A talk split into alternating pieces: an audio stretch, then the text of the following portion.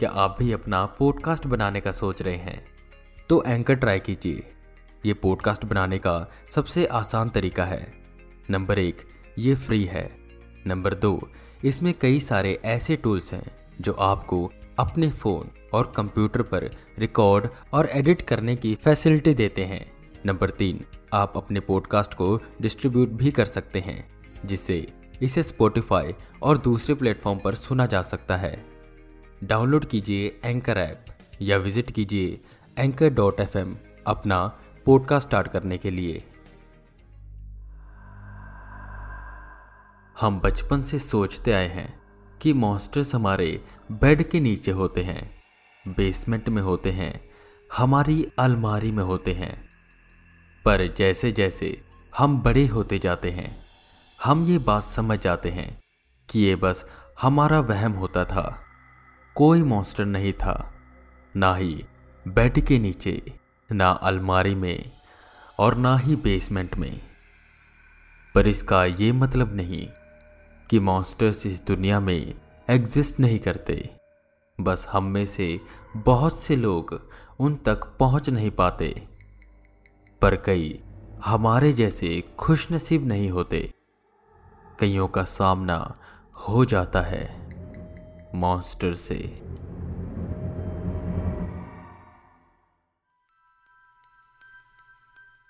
सर्दियों का मौसम था। शाम के छह बज रहे थे। दो बच्चे तेज़ी से साइकिल चलाते हुए एक पुराने घर के सामने आकर रुकते हैं। ये घर उनके घर से थोड़ी ही दूर एक जंगल के पास था। देखने में घर काफ़ी पुराना लग रहा था। बिल्कुल, खंडहर। वो दोनों बच्चे, राहुल और आशीष, एक दूसरे की तरफ़ देखते हुए हँसते हैं और पीछे आ रहे सनी का इंतज़ार करने लगते हैं। आज भी वो हमेशा की तरह लेट पहुँचा। क्या सनी, हमेशा तेरी वजह से हम लेट हो जाते हैं? तू इतनी धीमी साइकिल क्यों चलाता है? आशीष ने सनी से कहा सन्नी अपनी साइकिल उन दोनों के पास रोकता है और हाफते हुए कहता है, मैं धीमी साइकिल नहीं चलाता। तुम दोनों ही अपनी साइकिल तेज चलाते हो। एक अजीब सी ठंडक उन तीनों को महसूस होती है। उस घर में एक अजीब सी बात थी, जो उन तीनों को अपनी तरफ़ आकर्षित कर रही थी। जैसे ही वो तीनों वहाँ से निकलने वाले होते हैं राहुल ने कहा अच्छा ये बताओ, हम तीनों में से सबसे ज़्यादा बहादुर कौन है? सनी अपनी छाती पर हाथ मारते हुए बोला, इसमें पूछने वाली क्या बात है? मैं हूँ सबसे ज़्यादा बहादुर। अच्छा अगर इतने ही ज़्यादा बहादुर हो तो उस घर में जाकर दिखाओ। राहुल ने सनी से कहा। उस घर में जाने का सुनते ही एकदम से सनी की सारी होशियारी निकल गई। इस घर के बारे में, पूरे शहर में अलग अलग तरह की बातें फैली हुई थी। कोई कहता, यहाँ भूत रहता है। तो कोई कहता, यहाँ दो मुँह वाला राक्षस रहता है। पर यह अफवाह थी या सच्चाई, ये कोई नहीं जानता था। जब भी कोई गायब होता तो सब यही कहते कि वो इस घर में गया था। तभी गायब हो गया। पर बहुत से लोग इसे महज अफवाह मानते थे। खैर, सनी बस ऊपर ऊपर से ही बहादुर था। बाकी वो तो अपने घर में भी अंधेरे में जाने से डरता था। अब मना करें भी तो करे कैसे? क्योंकि अब अगर उसने मना किया तो उसके दोस्त उसका मज़ाक उड़ाएँगे।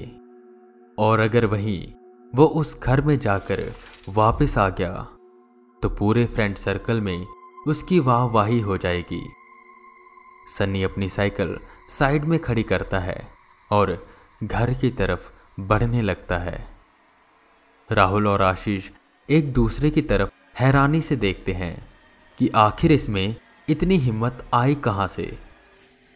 पहले वो उसे रोकने का सोचते हैं, पर मन ही मन में वो भी इस घर के बारे में जानना चाहते थे।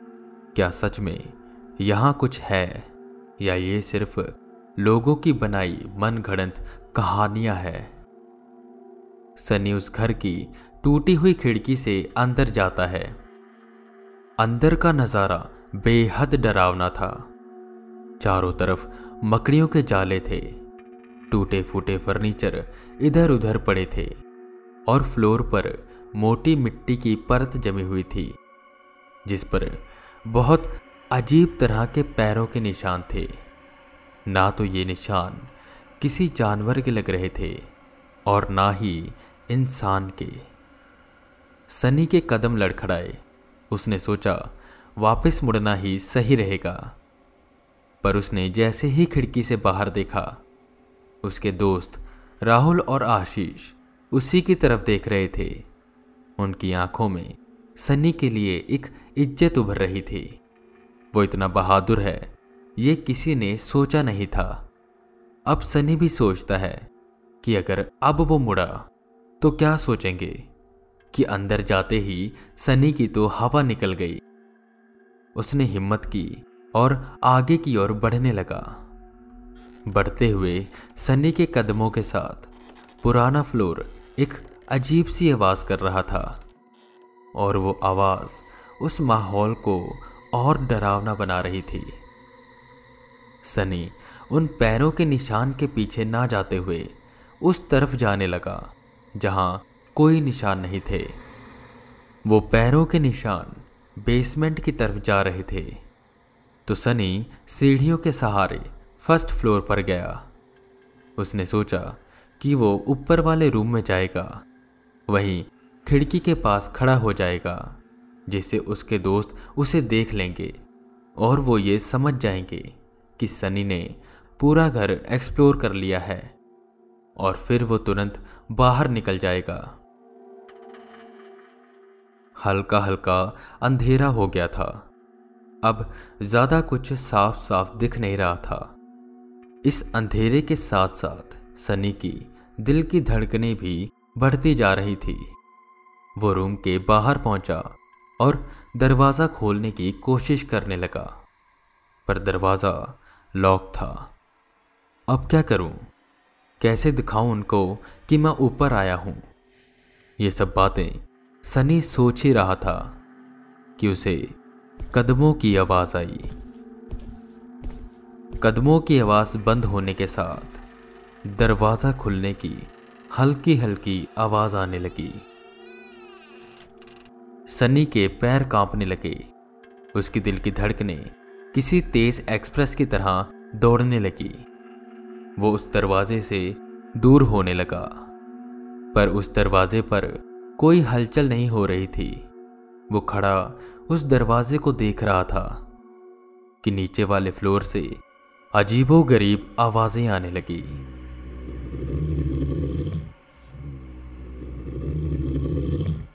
जैसे कोई विशाल का जानवर हाफ़ रहा हो।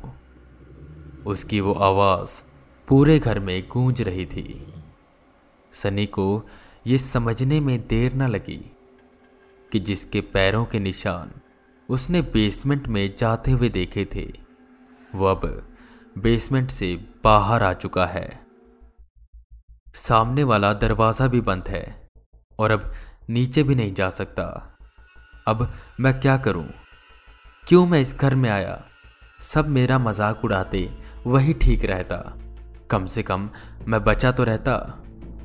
सनी खुद को कोसते हुए पीछे की ओर मुड़ा और छुपकर नीचे वाले फ्लोर की ओर देखने लगा।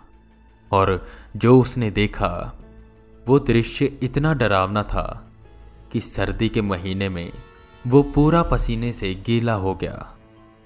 नीचे करीबन आठ फुट लंबा, इंसान के जैसा दिखने वाला कोई जीव खड़ा था, जिसके नीचे का शरीर जानवर का था और ऊपर का शरीर इंसान का।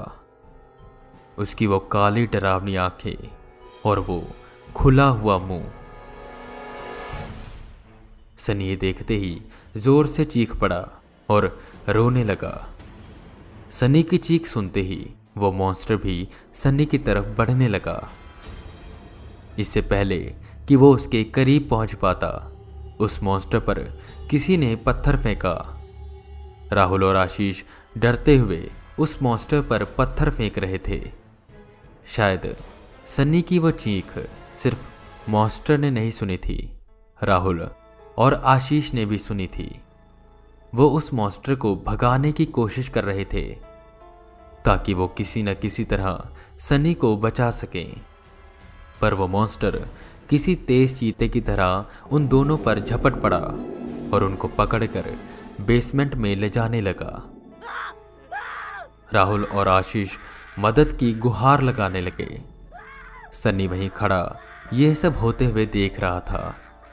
वो एक अलग ही दुनिया में गुम, बस ये सोच रहा था कि ये जो कुछ हो रहा है वो एक सपना है। अभी सपना टूटेगा और मेरी नींद खुलेगी और सब कुछ पहले जैसा हो जाएगा। वो खुद को जगाने की कोशिश करने लगा। वो खुद को थप्पड़ मारने लगा और ज़ोर ज़ोर से चिल्लाने लगा। पर यह कोई सपना नहीं था। बेसमेंट का दरवाज़ा बंद हुआ। उन दोनों की चीखें और बढ़ने लगी।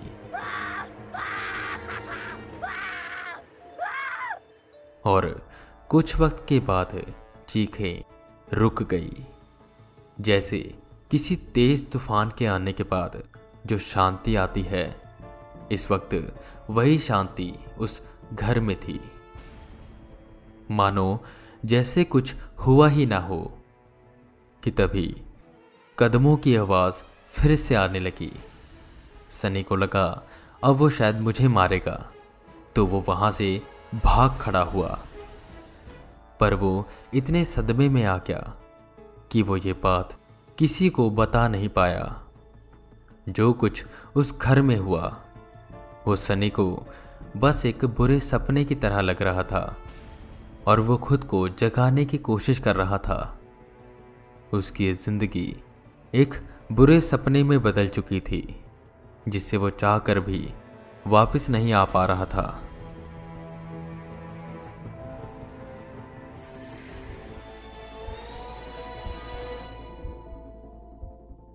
आई होप आपको ये कहानी पसंद आई होगी। और अगर आपको ये कहानी पसंद आई है तो हॉरर टेप को फॉलो करें, अपने दोस्तों के साथ शेयर करें, और अगर आप हमसे जुड़ना चाहते हैं तो आप हमें इंस्टाग्राम पर फॉलो कर सकते हैं। आईडी है हॉरर टेप हिंदी। बाकी, मैं वी के रावत, फिर मिलूँगा आपको एक नए एपिसोड के साथ। तब तक के लिए बने रहे हमारे साथ और सुनते रहें हॉरर टेप